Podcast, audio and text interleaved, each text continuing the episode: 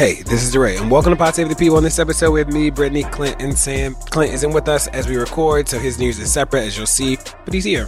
And I'm joined by Grammy Award winning artist PJ Morton. He is the keyboardist from Maroon 5, as you might know, and he is a solo artist as well, and he has a new album called Paul we're fighting and we feel the pressure and we're going through what feels like a dark time in the world, but also we have loved ones and we want to have a good time and we want to be entertained. So I think the album is really a reflection of where a lot of people are in life and the balance of what we deal with on a day to day basis.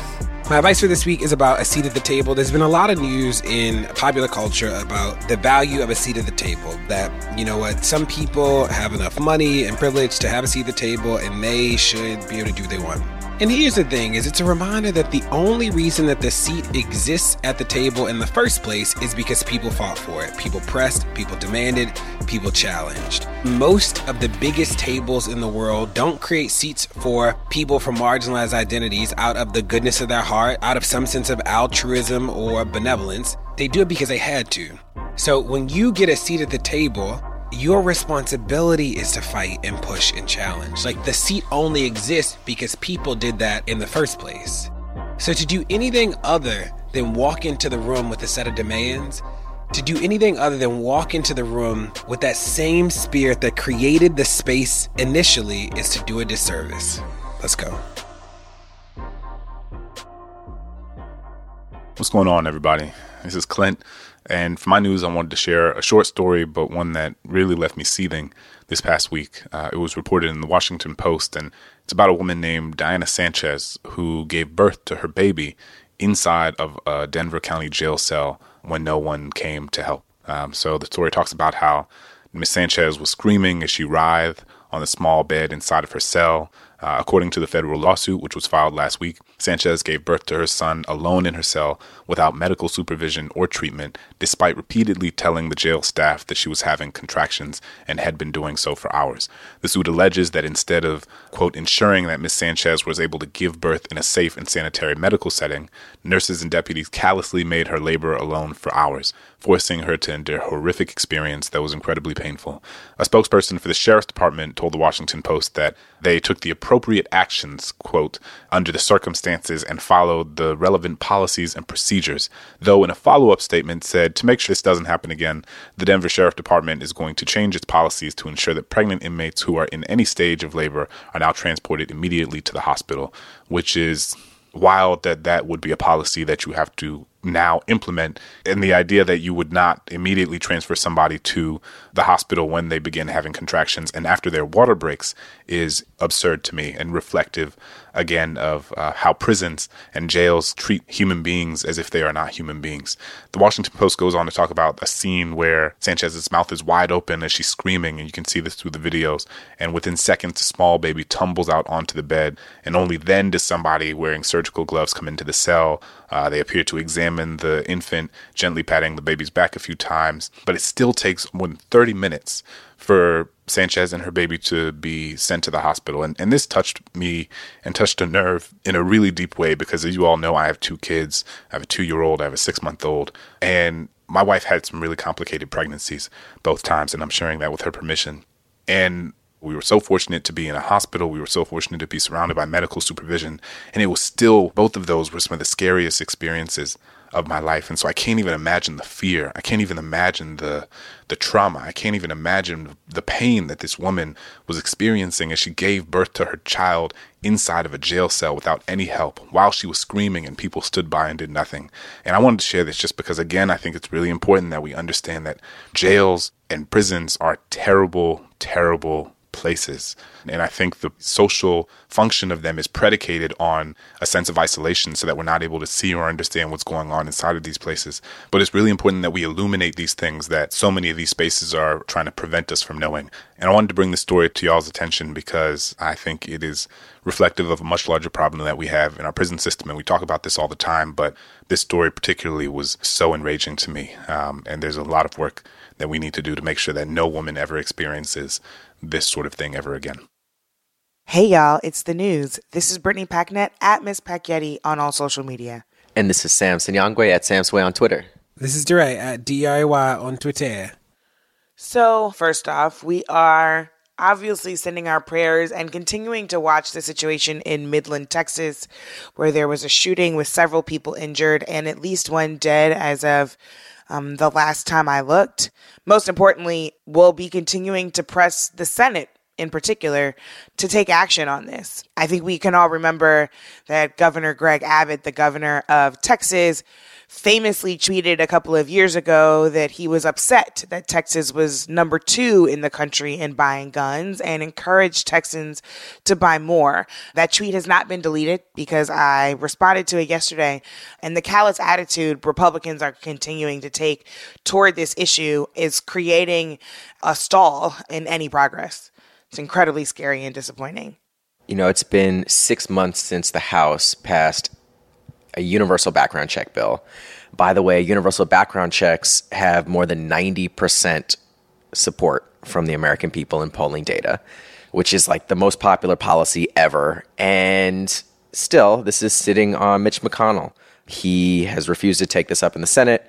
And in the meantime, we have seen mass shooting after mass shooting after mass shooting, and Congress still in recess. They're not even debating gun control at this point and it's just you know a complete abdication of responsibility, a complete abdication of doing their job for Republicans in Congress and for Mitch McConnell in particular. So you know I'm hopeful that there will be uh, renewed and amplified pressure being put on Mitch McConnell because this is all in his hands to be he has the power to fix this. He has the power to bring this to a vote. And again you know this is something that if he was doing his job would have already passed now, what's interesting too is that we think about Texas and uh, for all of the thoughts and prayers that Governor Abbott continues to offer that is not coupled with any substantive change. On September 1st, a set of laws go into practice in Texas. Let me just give you a rundown of them.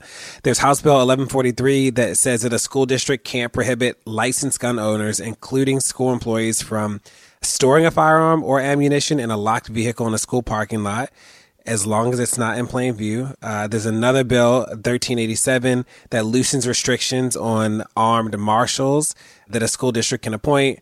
House Bill 2363 allows some foster cares to store firearms and ammunitions in a place. There's another law that bans homeowners and landlords on rental properties from prohibiting residents from carrying uh, guns. There's another law that prohibits residents from being charged with a crime for carrying a handgun while evacuating a state or local disaster area. And then there's a whole other law, Senate Bill 535, that clarifies the possession of firearms at churches, synagogues, or other places of worship, and it essentially allows licensed handgun owners to legally carry their weapons in places of worship. So, on the heels of this shooting in Texas, literally the next day, there are a set of laws that make guns more permissible in the state, not less permissible. And it is this question of like, what will it take for there to be some sensible gun control? You know, like it clearly isn't tragedy. And these elected officials should not be elected. Like there has to be some consequence for them in electoral politics. And like you mentioned, DeRay, I mean, these bills that go into effect now in Texas are almost egregiously and obscenely focused on making it easier to bring guns into schools and places of worship, which are targets of choice for mass shooters. It's almost as if the bills themselves were designed to encourage or make it easier to engage in the very conduct that legislators should be actually seeking to stop. So it's not only sort of a neglect or abdication of duty from legislators, but it seems like folks in the Republican Party are committed to doing everything within their power to make this issue even worse.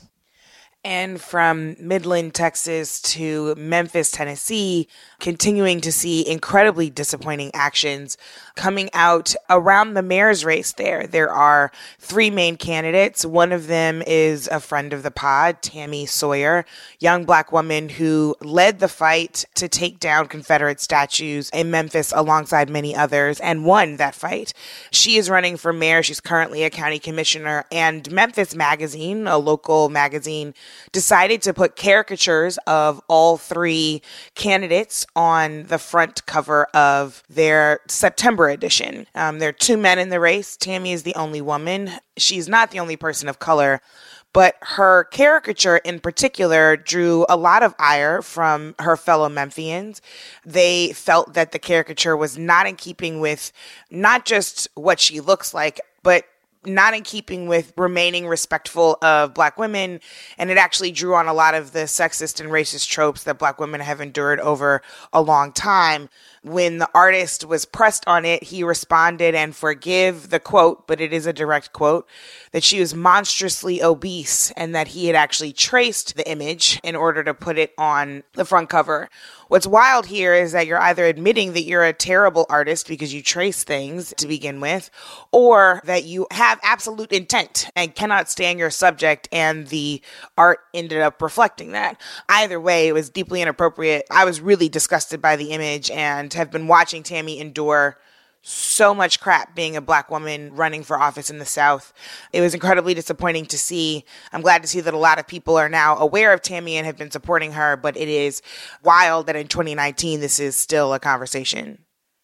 Whenever this happens, there are so many questions about how many people saw this and let this run despite the obvious problems with depicting somebody like this uh, in such a public and egregious way. And so I think the entire paper needs to do some you know soul searching and introspection and not only hold the artist quote unquote artist i guess you know not only holding him accountable but the publication as a whole needs to figure out what's going on so that this doesn't happen again and you know this was definitely a choice and in memphis there is an establishment that has been deeply rooted, that is fighting against any challenge at every step of the way. So even a half hearted apology or acknowledgement that they wrote, it's like they knew exactly what they were doing. And the whole point was to depict Tami in a way that would lead to the culling of racist undertones. And they did it, you know? And they know that no amount of an apology or no amount of you know, we are so sorry and we didn't mean to do it. Like that actually can't undo what they already did. And that's sort of the worst thing about this is that like, this wasn't a mistake. There's no way that you just like randomly do a cover like that. Like Brittany said, there's no way that you randomly use language like that, especially in a city that's like overwhelmingly black. Like the politics of race are so present. And like, I do hope that there's some accountability. And I also hope that voters see through this for exactly what it was. And now the news. So, my news is focused on Phoenix. The city of Phoenix is currently going through a crisis of police violence. If you haven't heard, in 2018, Phoenix Police Department led the nation in police shootings, where there were 44 police shootings, 23 people killed by Phoenix Police Department. That is one in every five homicides committed in the city were committed by the police in Phoenix last year. And in response to the crisis that all of this violence has generated, the city has sought to develop a method for effectively using data to predict which officers will commit misconduct next yes, you can use data to predict which officers will commit misconduct next because those officers often have a track record of previous misconduct that can be used to identify who they are and to get them off the force before they shoot the next person. The problem is in Phoenix, it turns out that because the city signed a police union contract that allows officers after every three years to have their misconduct records purged and sent to a quote unquote inactive file in human resources that the police department doesn't have access to when evaluating the records of police officers, the city has realized that they actually can't use data to identify which officers those are because they've already agreed to erase the data that's required to do that type of analysis. So, this is an issue that's not unique in Phoenix. Back in 2015, when we looked at police union contracts in the 100 largest cities in America, we found that the majority of cities that have such contracts actually have provisions in those contracts that either allow or even require portions of officers' disciplinary and misconduct records to be purged or expunged, or in cases like Chicago, destroyed after a set number of years. But what this investigation by Arizona Central does is actually seeks to quantify the extent to which a provision like this in a police union contract actually can impact the entire ability of a city to track misconduct within a department. They actually got access to two sets of records. So the first are the records held by the police department You'll recall that the contract requires, after three years, that those records be purged, and the only documentation of those records that remains is actually within the Human Resources Department, which is stored separately and that the department doesn't have access to when reviewing police officers' misconduct histories during an investigation. So, what the newspaper did was they also got access to the human resources data. And by cross referencing the two data sets, they found that there were over 600 incidents of misconduct that had been erased. Not only that, but when you look at the scope of this, it's 90% of all sustained complaints of misconduct during this period. 90% of those records were erased within the department. Now, we study this issue for, we've been studying it for years. I think 90% is like a wild figure. And I think this goes to show the extent to which police union contracts and the things that cities are negotiating with police unions often behind the scenes can have a huge impact on the entire accountability process uh, and the ability of either police departments or community oversight structures to effectively hold police accountable. I think that these are the kind of in the weeds, highly detailed moments that we really have to pay attention to. And I know I say that we have to be vigilant and pay attention every week, but that's because it's true the fact of the matter is we want to be able to have radical conversations and reimagine what safety looks like in our communities. We want to be able to get to the point where we can truly say, do we need a police department at all? What would public safety look like with a completely different group of people who are provided authority in a completely different way and actually not arming those people, right? Which is in existence in other countries. But in the meantime, as we imagine all of that, as we get radical, as we get imaginative, as we dream the big dreams and talk about the things that are impossible, on the pathway to the impossible things. We have to continue to be clear about how much needs to change in the here and now. And it is those detailed things. It is that stuff that's all in the weeds. And it absolutely has to do with accountability and transparency. If we do not know how these contracts are being negotiated and what ends up in them, then there are so many ways, many of which we have already enumerated in Campaign Zero, that can actually hinder the people's ability to seek and retain justice. These things matter. And at the end of the day, we need to know what police officers were guilty of before. We can go back and look at all of the folks who have across the country who have committed egregious acts as police officers. And then we come to find out weeks, sometimes months, sometimes years later that they were guilty of awful misconduct that should have gotten them off the force, that should have gotten them clearly disciplined in some way, either by a civilian oversight board or simply by the department that they worked for. And because those things are able to be hidden, we see folks on the force who are making terrible decisions and terrible judgment calls every single day and harming real people. So this is the stuff we have to pay attention to.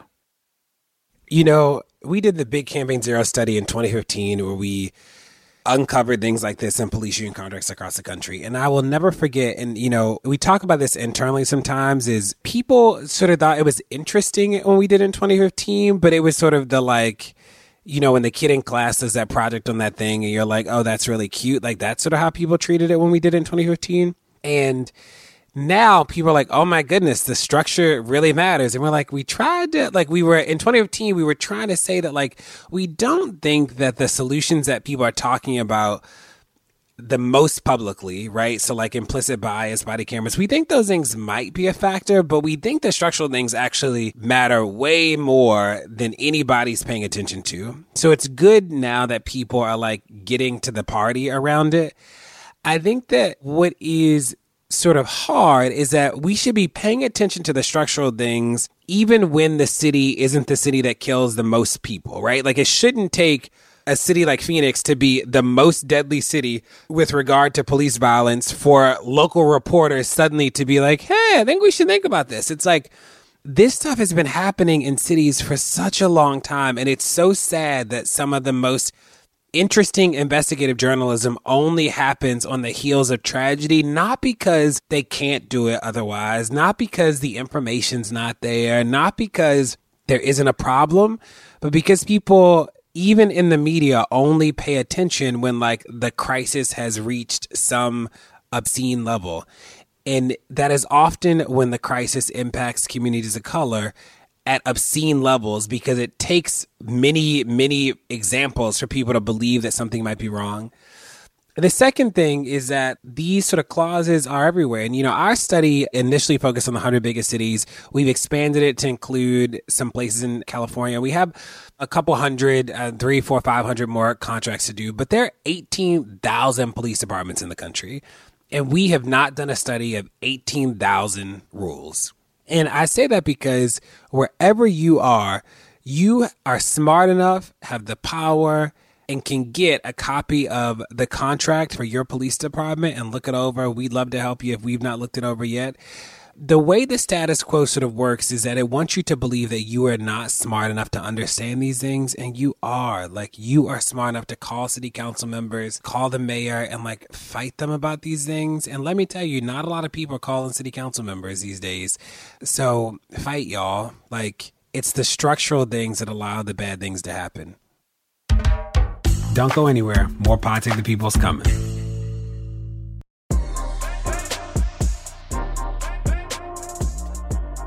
So, the Federal Election Commission, it has been barely functional for a number of years now, but we find ourselves in a particularly precarious position with the Federal Election Commission, and here's why. By law, the commission is supposed to have six members. One retired in 2017, another retired in 2018, and a Republican member just retired this month. That leaves three members a Republican, a Democrat, and an independent left, falling one member short of the quorum that is necessary for the commission to function as intended. Here's what the commission still can do. They can still investigate claims of malfeasance uh, in federal elections. They can still post the results and the information involved in their investigations online. And the staff at the commission will continue to do their work but here's what can't happen there can be no decisions made about any of those investigations that have any kind of official authority whatsoever because the commissioners will be unable to vote on the results of the investigation. The commission also cannot provide advice and answer questions to campaigns. They cannot issue any new fundraising rules, which is critically important the more that corporate dollars continue to be involved in politics. They can issue no punishments and no disciplines because, again, those require a vote and a vote requires a quorum. Perhaps most importantly and most scary, they cannot respond to the threats of foreign interference that we are already dealing with in the election. So there can be no new rules about the truthfulness of internet ads, for instance. So the proliferation of things like fake news can't be tamped down by a three person federal election commission. It is the job of Mitch McConnell to appoint new members of the Federal Election Commission. And unsurprisingly, there has been no indication that he feels any sense of urgency to do it whatsoever. If he did, the seats that went vacant in 2017 and 2018 would have already been taken care of. But most certainly, as we are entering the 2020 election, as we are dealing with an election that has an unprecedented amount of money already flowing into it, you would think that he would have some urgency now. But of course, if there's no urgency now, then we don't actually have to worry about the watchdog of federal elections having any power whatsoever. They're completely impotent at this point. And that's something that happened happened really quietly, and suddenly we looked up and realized the Federal Election Commission can't do anything with three members, which they now have. I'm really scared about this, given all of the disenfranchisement that we saw in the midterm elections, given the things that we saw in Florida and Georgia and all over, given the ways in which Russian bots are already pushing conversations that have been damning in the amounts of misinformation and disinformation that they're putting out there. This is something that we should be incredibly worried about about and that we should be calling Mitch McConnell's office about every single day until he does something. I'm not surprised. I wish I, I were surprised, but you know, Mitch McConnell really has been doing the most to do the least. He has not been interested at all in securing the country from gun violence, in securing the country from election hacking. Mind you, there is an election security bill that passed the House still waiting on being brought up in the Senate because of Mitch McConnell. While we have an election coming up, a major presidential election coming up next year. And this is just part of that pattern of completely using every tool at his disposal to obstruct, to deny the American people an opportunity to defend themselves against hacking, against electoral interference, against massively wealthy people, not only within the United States, but across the world, who are seeking to influence the election and deny voters the opportunity to actually have a voice in shaping the government moving forward. Um, so, I mean, this is disappointing. Mitch McConnell needs to be voted out of office, as do his enablers, as does this administration when I saw this, I was like, who is Peterson? Like, who is this Matthew Peterson guy? And I realized that I knew his face. I was like, why do I know his face? And you know his face too, because he went viral because Trump nominated him to be a judge. And he was that guy who like had never done anything in court before. So let me remind you of the transcript, everybody. Senator Kennedy goes, he starts by saying, Mr. Peterson, have you ever tried a jury trial? Peterson goes, I have not. Civil? Peterson, no. Criminal? No. Bench? No. State or federal court? I have not. Okay. Have you ever taken a deposition? I was involved in taking depositions when I was associate at Wiley Rein when I first came out of law school, but that was how many depositions? I'd be struggling to remember. Less than 10? Yes. Less than 5? Probably somewhere in that range. Have you ever taken a deposition by yourself? No. Have you ever argued a motion in state court? I have not. Have you ever argued a motion in federal court? I have not and it is just like what is happening you know? And to be clear peterson is the republican member that has most recently resigned. Yes peterson's resignation is what's causing this crisis on the fec all of a sudden. I bring that up because one, the quality of the people in these seemingly administrative bureaucratic roles really matters. And this guy, questionably qualified in general, certainly not qualified to be on the court. And if you look, you know, if you Google him and you read the interviews that he's done later, he's like, you know, I shouldn't be judged for my worst moment on the internet and you're like uh buddy you should be judged for your shocking lack of knowledge around you know anything pertaining to legal proceedings and you thought you were qualified to be a judge it's also a reminder, and we talk about this a lot, and we get joked a lot around some of the focus on systems, but like this is a great example of what happens when they can't do like any enforcement, no new rules. There'll still be a staff sort of grinding around, but all the power, all the enforcement power is literally going to halt. And you probably haven't even heard this on the news. Like, this is like not even like a top 10, 20, 30, 40 story, you know? And it's these sort of things that when the Republicans are like they're a party of small government, da da da, it's like they actually aren't a party of small government. They are a party of a government that cannot hold them accountable. They wanted to be big enough to write a check to anything they care about and small enough to allow them to go unregulated. That is what they want, you know? And this plays into that. I cannot wait until Mitch McConnell loses and I can't wait. I hope that when the Democrats come to power that like we undo all their damage in like 30 days. And it is like we passed the most intense legislation so quick that the Republicans have whiplash with how quickly we have decided to make a commitment to real people. My news is about Arpaio. So he was a sheriff in Maricopa County in Arizona. If you remember, he had more than five terms as sheriff. He ran the infamous Tent City that was outdoor tents that he housed immigrants in in 100 degree plus temperatures. They had color coded tiles and all this other ridiculous stuff. We covered Tent City, I don't know, 50, 80 episodes ago or something like that. But I bring him up because if you remember, he was charged with contempt of court for having ignored a federal judge's order to stop arresting immigrants solely on suspicion that they were in the country illegally. He was convicted and then he was pardoned by President Trump. And Trump said that he admired Arpaio's work, quote, protecting the public from the scourges of crime and illegal immigration. So finally, there's an instance of a bad guy in government being held accountable. Trump pardons him. And what does he do when he gets out? Mind you, Arpaio is like 87. He gets out and he's like, I'm running for sheriff again. And it's like, remember, he lost that election for sheriff. He lost. He lost. He's running again. And it's like, they are just relentless in their pursuit of the most evil things that we could do to people, you know?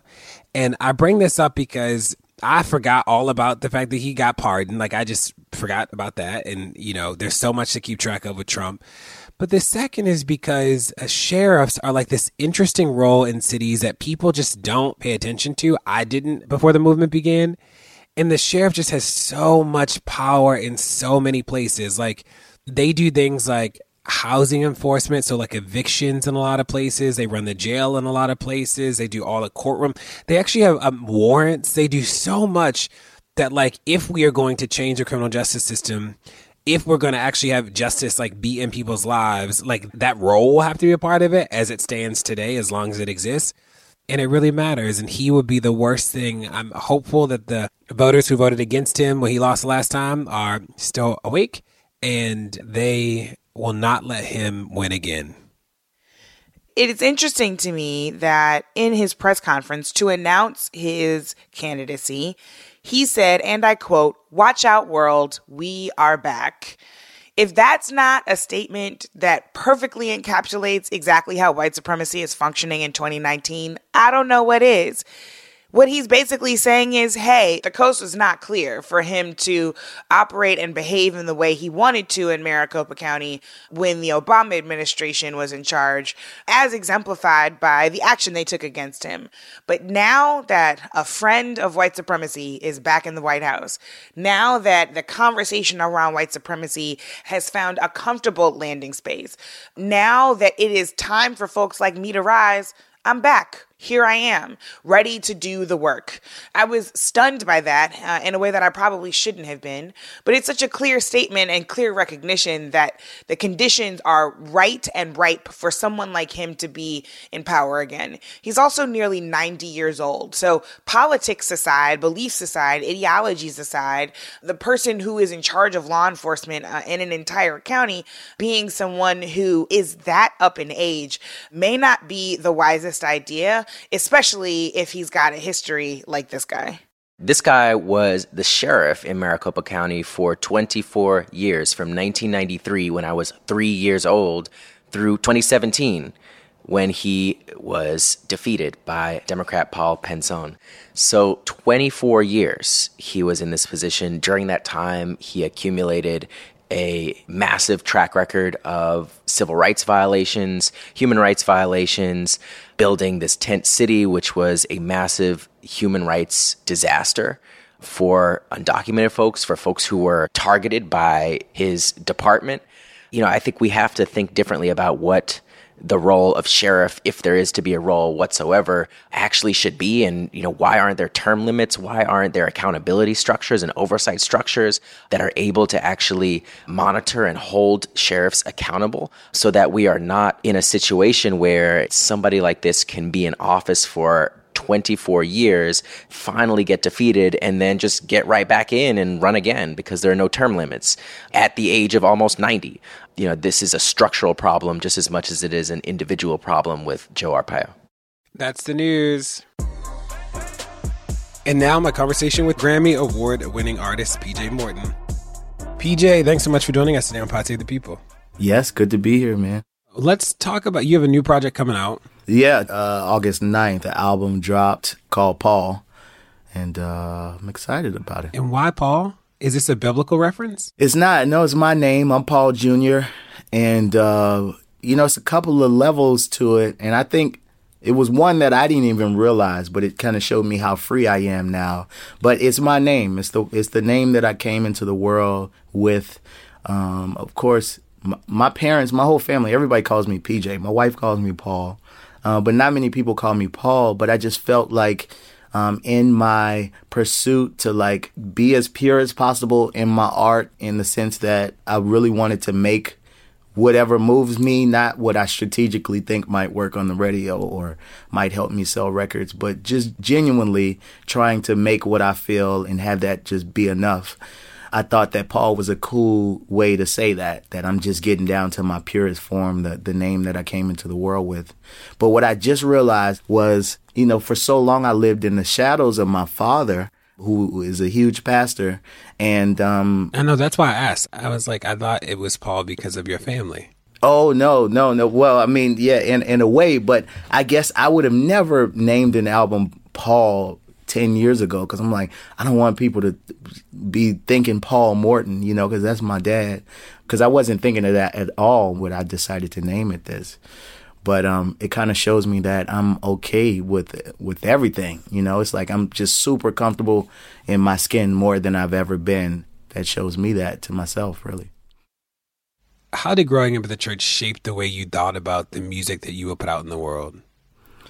Um, well, I know it shaped it in the sense of like there was always a kind of a threshold that I didn't want to go past, you know, as far as content was concerned. Like it never was my vibe anyway, but that's probably because of my upbringing. But I never wanted to go crazy talking about like even if I talk about love or making love, I never wanted to get graphic really. That didn't appeal to me. Just as a songwriter in general, I just felt like I feel like it's easy sometimes, you know, to just go straight to it as opposed to writing in a way that makes people think just a little bit more, um, even if you are talking about that. So I think it shaped me there for sure. And just the brand of who I felt like I wanted to be, I always wanted to bridge the gap because usually when R&B singers became R&B singers, because they're almost I say 98% from church, right? R&B singers are, but it's usually after they're mad at the church and they want to get as far away as possible. So the music reflects that and it just it's just as wild as it can be versus me where I kind of I got the shots and I got the you know I felt those things when I decided that I wasn't going to be a gospel artist but I wasn't hurt and and mad about it. It was more of me feeling sorry for people who I felt like didn't have a full understanding of what I was doing and what music and what this gift was in general like just all together how big it could be how big God can be you know and all his creations and to limit him to this one genre was just something that I didn't want to run away and just be mad. I wanted to like show people another way. That's what I focused on. I love it. And how would you describe this album to people who haven't heard it yet or who know you so much from the song that won the Grammy, How Deep Is Your Love? Mm-hmm. Um, well, I think it is still very much me, you know, in the sense that the foundation is always going to be built in soul music, where there's still pop sensibilities. I just love choruses that people can sing. You know, that's a very pop song type of thing. So I'm, I'm always going to be that. And I think the subject matter, I think Gumbo had less to do with love. I was at a point where I left California, moved back home to New Orleans, and really just uh, wanted to get away from everything that I was doing prior to. So it was really about me speaking about creative freedom and the division in the country, just other things. I had a song on there called Religion where I dealt with religion. This album is more half and half. There are love songs. They're Built for Love with Jazmine Sullivan, Say So with JoJo. You got Don't Break My Heart, which is the same type of thing. But then you have Buy Back the Block and you have uh, Don't Let Go and so I think it's a mixture. You even got Angela Rye on the album. I even got Angela on the end of of, of MAGA question mark. Yeah, so I went there half and half, you know, and I think this is kind of the dichotomy of what most of us are we're fighting and we feel the pressure and we're going through what feels like a dark time in the world, but also we have loved ones and we want to have a good time and we want to be entertained. So I think the album is really a reflection of where a lot of people are in life and the balance of what we deal with on a day to day basis.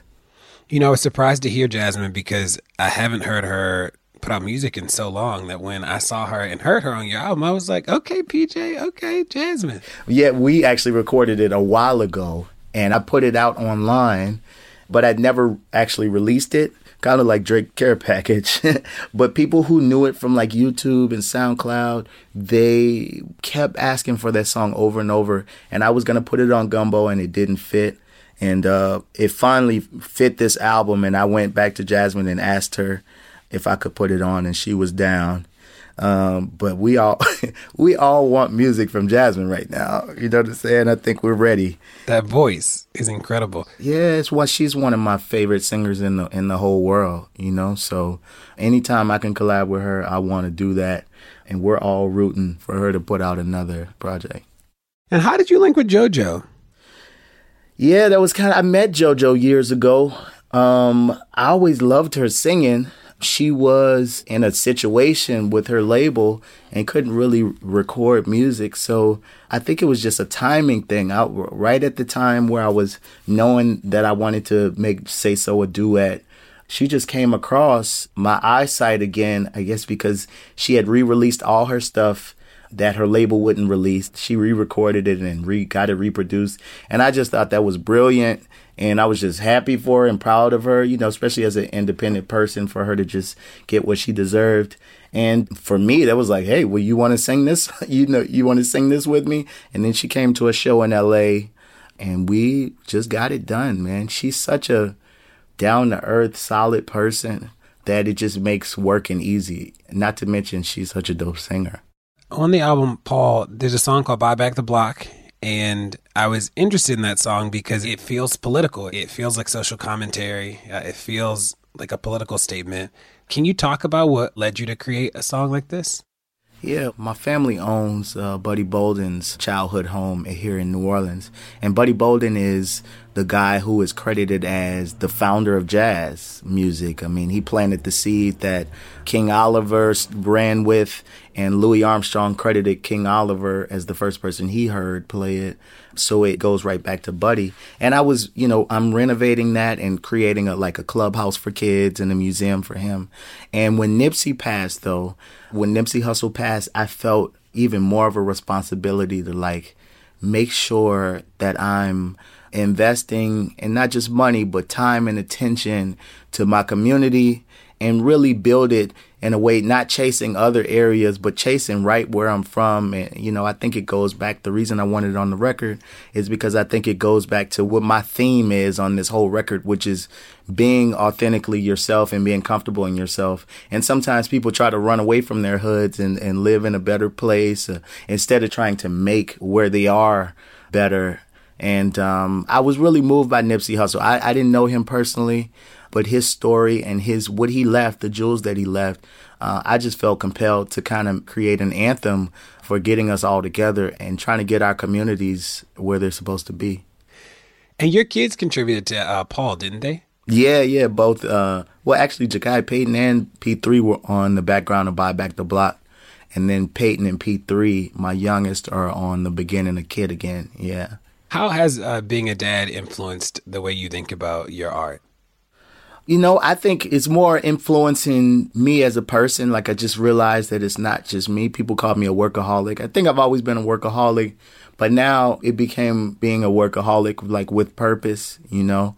And um, I think that just overall contributes to the way I create. And also, I want to leave something for them that they can be proud of. So when I'm thinking, and this doesn't happen now, but when I used to think of, you know, strategies or something that I could do quickly, or let me do this trap song because I could produce it, you know, that's the gift and curse of being able to be a producer. If I wanted to make beats that I felt were popular, I could, or something like that. But it's more important to me to leave a legacy for them of something that they can be proud of and look back on what I've done and can be proud of that. I did want to know because you've been an artist for a while. Like, have you seen? I'm not trying to call you old. I am interested in people who were artists like before the internet was the way it is today, like before social media, before like things can just change so quickly and you were like legitimately in the industry before that happened. Can you feel the difference? Like, is it something that's like a legitimate feeling? Absolutely. I was kind of right at the beginning of social media though. So I don't really know it as an artist before social media. You know, MySpace was my first thing. So that was the start of it, you know, and it was the start of the the direct connection. I mean, before MySpace, I was like trying to talk to labels traditionally, um, and every label turned me down. And so social media allowed me to get directly to these people and um, because MySpace was infused with you being able to put up music and you know converse with people based on that that's how i started to build my fan base. So i think it's why some people or i can just speak to myself specifically but it's the reason i've been able to survive through this change of the industry because some of the artists who were there before social media and depended on the machine and everything they weren't able to thrive when it started to get spread thin and they had to get direct to these people. Some of them wanted to be you know uh, mysterious and, and not be online and and they realized that people could just stop caring about them if they're not online. I was right on the cusp of the new school. So i have to credit social media for my career really because it allowed me, um, you know, being independent is cool now, but when I was independent, it was not the cool wave. You know, it was out of necessity when I did it. And the only way that I, I was able to do it and know where my fans lived and all that stuff, all that direct marketing I did just because I didn't know any better. And that was the only way I could do it. I love it. That's dope. As we come to a close, I wanted to ask a couple questions that we ask everybody. One is, um, what do you say to people who are really struggling with hope in moments like this, right? People who they've done it all. They protested, they called, they emailed, they testified, they did all the things, and the world still hasn't changed in the way they wanted it to. Like, what do you say to those people? Yeah, I mean, I feel that myself sometimes. And I wrote a song on this album called Don't Let Go. And um, that's really speaking to that because I know it starts off by saying, I know it seems so hard and you don't know what it all means, but please just don't let go. And that's all I can say right now is, you know, for it to be this dark, there's got to be light on the other side of this. And uh, for me, I just look internally and, and right around me, you know, because sometimes the world is so big and seems so big, and that's such a big undertaking. So I start to focus on my family and making sure that my family's tight, you know, and that we're good and that we're loving each other as much as we can and that we're doing as much as we can for each other. And I just imagine that that continues. You know, I show love to one and then the one shows love to the other. Aside from the action that, you know, we got to continually do, I think taking care of home is, is important. And that's what we got to focus on, you know, because I tend to want to focus on the things that I can control instead of the things that I can't because that can be a frustrating road. So I would say to focus on the many things that you can control and, uh, and we'll get through it. And then what's a piece of advice that you've gotten over the years that stuck with you? Not to focus on money. I was a young producer and a mentor of mine, Tommy Sims. He wrote Change the World for Eric Clapton. I kind of had gotten a big head and I was like, man, they won't even pay me my fee. And he was like, you're definitely supposed to get what you deserve, but that is not always the focus. You got to think about what the move means and what the perception of the move means and what you're putting into the world and those checks will come. Those paydays will come if you just are doing what you're doing genuinely. And I, I really stuck with that because I've also made some moves where I did things for a check and felt horrible afterwards. So that's one thing that that's really stuck with me. Boom. Well, PJ, thanks for joining us today on Save the People. Everybody, go check out PJ, follow him. He's the man. We love PJ and uh, stream or buy Paul. Thank you, DeRay. I appreciate you, man. Well, that's it. Thanks so much for tuning in to Pod Save the People this week. Tell your friends to check it out. Make sure to rate it wherever you get your podcast, whether it's Apple Podcasts or somewhere else. And we'll see you next week.